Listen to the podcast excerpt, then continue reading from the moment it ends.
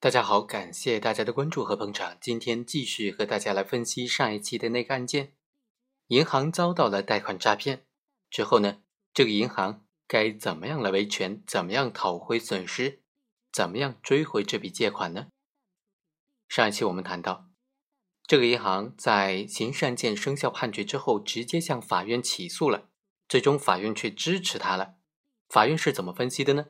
法院怎么样绕开两个核心的问题呢？今天呢，我就给大家讲一讲第一个核心问题。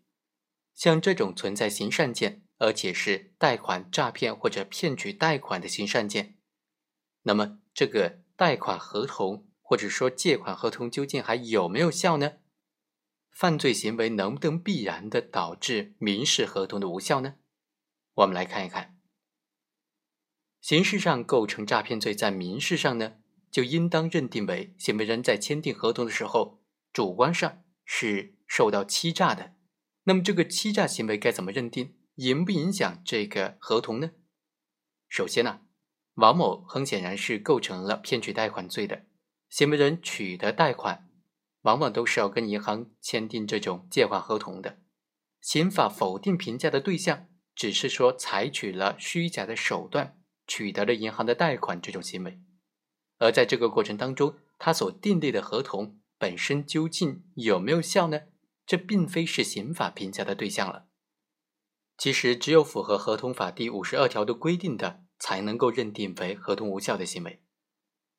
第二，涉案的合同它是不属于损害国家利益的合同，就不能够一概的认为说犯罪行为就都会损害国家利益，而且呢。损害国家利益这个概念呢，通常来说指的是国家利益、政治利益、安全利益，它并不包括说国有企业的利益。以合法形式掩盖非法目的，确实是属于合同无效的情形之一。必然是说合同双方存在共同规避法律规定的这种故意，才符合立法的原意的。所以，银行对于王某构成骗取贷款罪，他并不知情。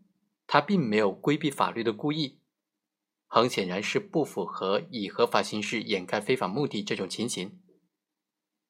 如果只是一方单方的以合法形式掩盖非法目的，肯定是不能够导致合同无效的。第三，涉案的合同它不属于违反法律、行政法规的强制性规定的合同。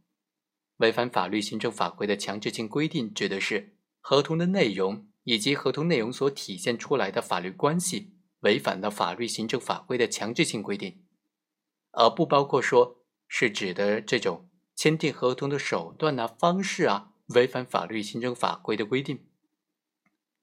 订立合同的手段行为，它这种手段行为违法的话，所侵犯的只能够是说合同相对方的意思表示真实和自由受到的侵犯，但是不能够由于他的手段、他的行为。违反了法律，就彻底否定合同的效力，应当对合同的相对方被侵犯的自由予以救济。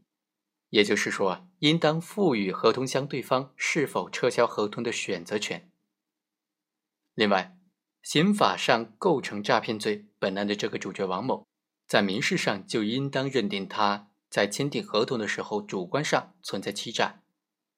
这个欺诈行为损害的是相对方或者第三人的利益，应当认定合同是可撤销合同。银行针对这个贷款公司，他提起的本案的诉讼，应当视为他已经放弃了行使撤销权，所以这个判决认定说合同是有效的。贷款的这个公司有偿还本息和实现债权费用等等相关费用债务的这个责任，担保公司承担连带清偿责任。王某和黄某，他作为自然人股东，向担保公司提供了反担保，反担保的权利人是担保公司，而且银行并没有提供充分的证据，能够证明黄某和王某存在滥用公司法人独立地位的行为，所以啊，银行又同时要求说，王某和黄某作为自然人，作为自然人股东，应当承担连带清偿责任的这个诉求啊，很显然是不符合法律规定的。好，以上就是本期的全部内容，我们下期再会。